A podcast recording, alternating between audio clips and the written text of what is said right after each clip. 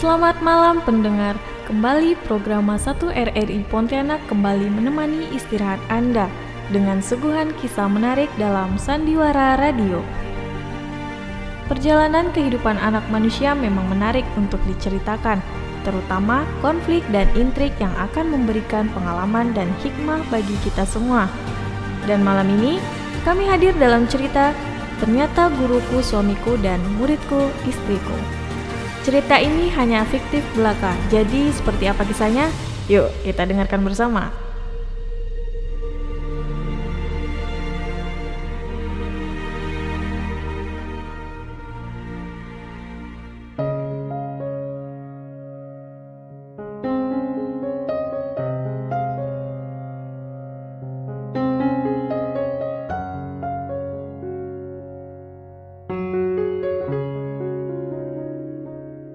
Namaku Viola, seorang siswi kelas 3 SMA yang terkenal akan kenakalannya.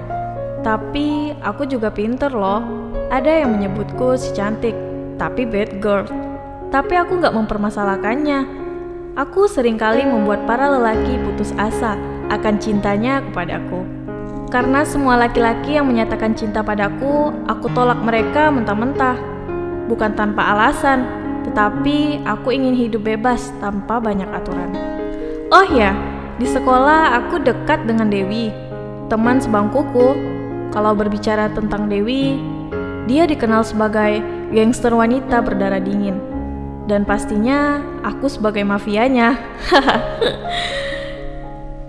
Biasanya di jam kosong, kami akan nongkrong di depan kelas. Tidak ada satupun yang berani memarahi kami berdua karena kebetulan papaku adalah kepala sekolah di sini.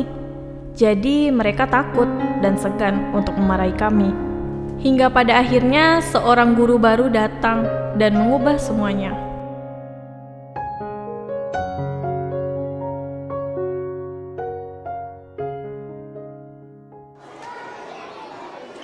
Hei, hei, hei, hei.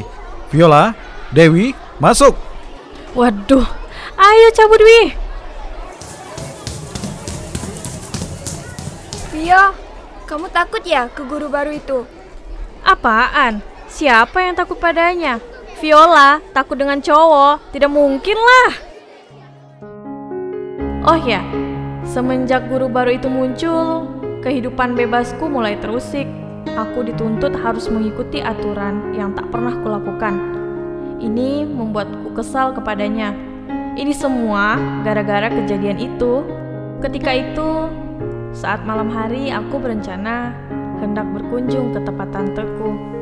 Karena kendaraan di rumah tidak ada yang nganggur, akhirnya ya aku menggunakan jasa taksi online. Tapi apesnya dalam perjalanan ternyata aku kena tipu oknum sopir taksi online yang berhasil menjara tasku beserta isinya. Sedangkan aku diturunkan di tepi jalan yang sepi. Tolong, Jambret, tolong! Aduh, tas dan semua isinya diambil lagi. Uh. Jalanan begitu sepi lagi. Mana tidak ada mobil yang lewat. Seandainya kalau saja aku ikut Dewi dari awal, kejadian ini tidak akan menimpaku. Mungkin aku sudah bersenang-senang dengannya di rumah. Huh. Tiba-tiba sebuah motor berhenti tepat di depanku. Seseorang yang tak kukenali tengah menatapku tajam, seakan aku ini tangkapannya yang hilang.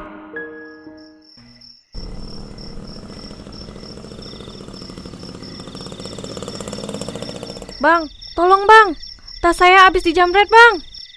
Hai cantik, kok sendiri? Mau abang anterin pulang nggak? iya bang, tapi tangannya tolong yang sopan dong. Mau apa kamu, hah? Tentu saja untuk menemanimu, sayang. Jangan berani kau mendekatiku ya. Atau... Atau apa, sayang? Ya Tuhan, tolong aku. Seseorang, tolong aku. Dia mulai mendekat, mencoba menyentuh rambutku. Tapi aku langsung menepisnya dengan kasar. Namun, hal tersebut malah menambahnya senang. Aku menginjak kakinya dan meninju wajahnya.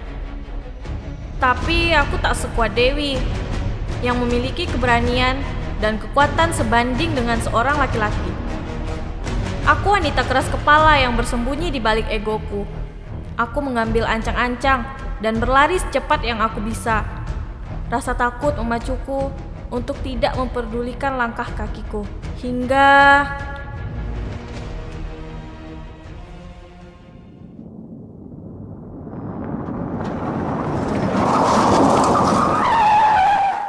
Astagfirullah. Apa itu tadi? Apa aku nabrak orang ya? Aku coba periksa keluar dulu deh. tolong, tolong aku. Ya ampun, sepertinya aku kenal dengan gadis ini. Mudah-mudahan tidak kenapa-napa. Baiklah, aku coba angkat dan bawa ke mobil dulu. Bismillahirrahmanirrahim. Uh.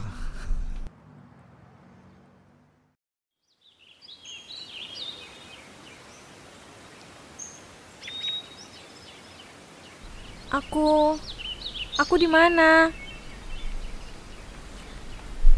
Alhamdulillah. Kamu sudah bangun ternyata. Sudah, sudah. Jangan banyak gerak dulu ya. Suaranya mengalihkan fokusku. Nampak seorang pria muda yang tampan dengan sebuah senyum manis di bibir tipisnya. Mataku terbelalak. Pria itu adalah guru baruku di sekolah. Aku hanya mengangguk dengan gugup. Hmm, tumben kamu diam. Dan kamu manis juga ya kalau kamu nurut gini. Apa?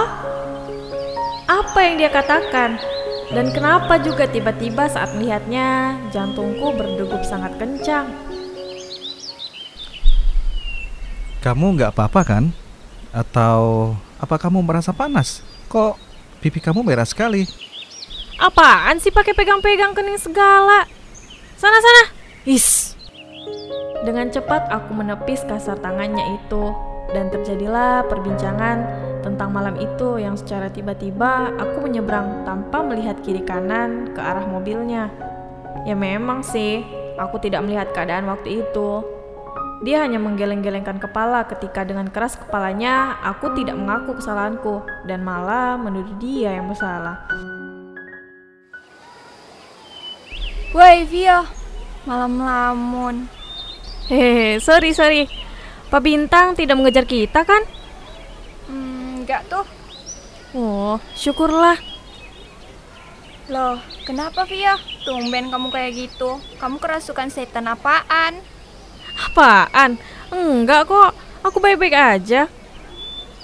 Tapi kamu kayaknya belakangan ini sering melamun. Ada masalah apa? Cerita dong Vio.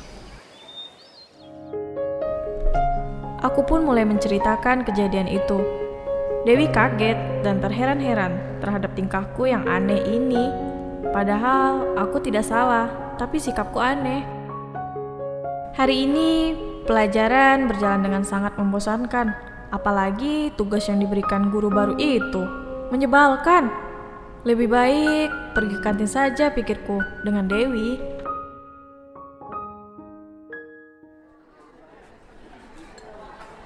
Dewi, kita ke kantin yuk. Sorry Vio, aku tidak bisa. Biasa, ada kerjaan yang harus kulakukan. Ya, terus aku gimana dong? Gabut nih. Vio, coba kerjain deh tugas yang udah numpuk tuh. Mana besok dikumpulin.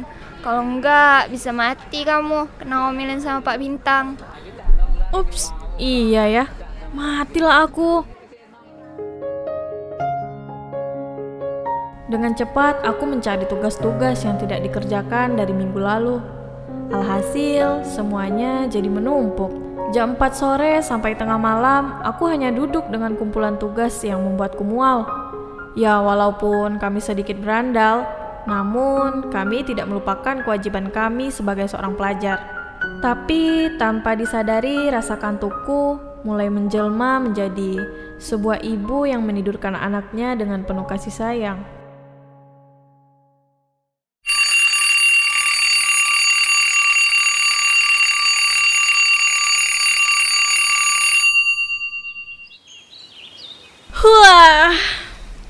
Waduh, gawat ini, sudah siang. Bisa telat nih. Harus bersiap-siap dan pergi ke sekolah dulu nih.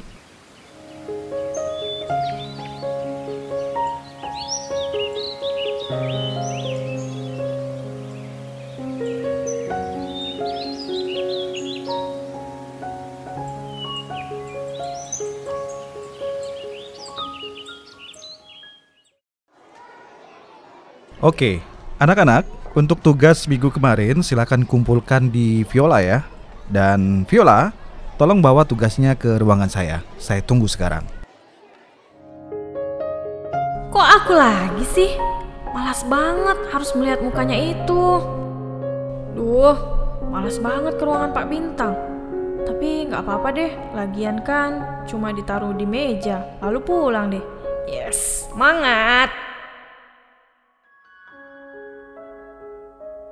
Nampak ruangan Pak Bintang begitu sunyi dan sepi. Aku pun membuka pintu dan melangkah ke arah mejanya. Namun langkahku terhenti. Aku melihat Dewi ada di sana, duduk bersama Pak Bintang. Elusan tangan lolos di pucuk kepala Dewi. Hatiku memanas. Permisi Pak, ini tugas anak-anak. Vio, Yang ku tahu saat ini, hatiku memanas dan air mengalir di sela mataku. Padahal pulang dan berdiam diri di kamar mungkin bukan kebiasaanku. Namun itu yang tengah kubutuhkan saat ini. Hariku kalut. Apa yang tengah kurasakan? Aneh. Pikiranku berputar-putar memikirkan apakah Dewi dan Pak Bintang menjalin sebuah hubungan. Tapi masa iya kan? Terlebih perangai Dewi yang seperti itu, laki-laki akan takut pada dia. Jadi apa? Apa? Hubungan apa yang mereka jalin? Kekasih?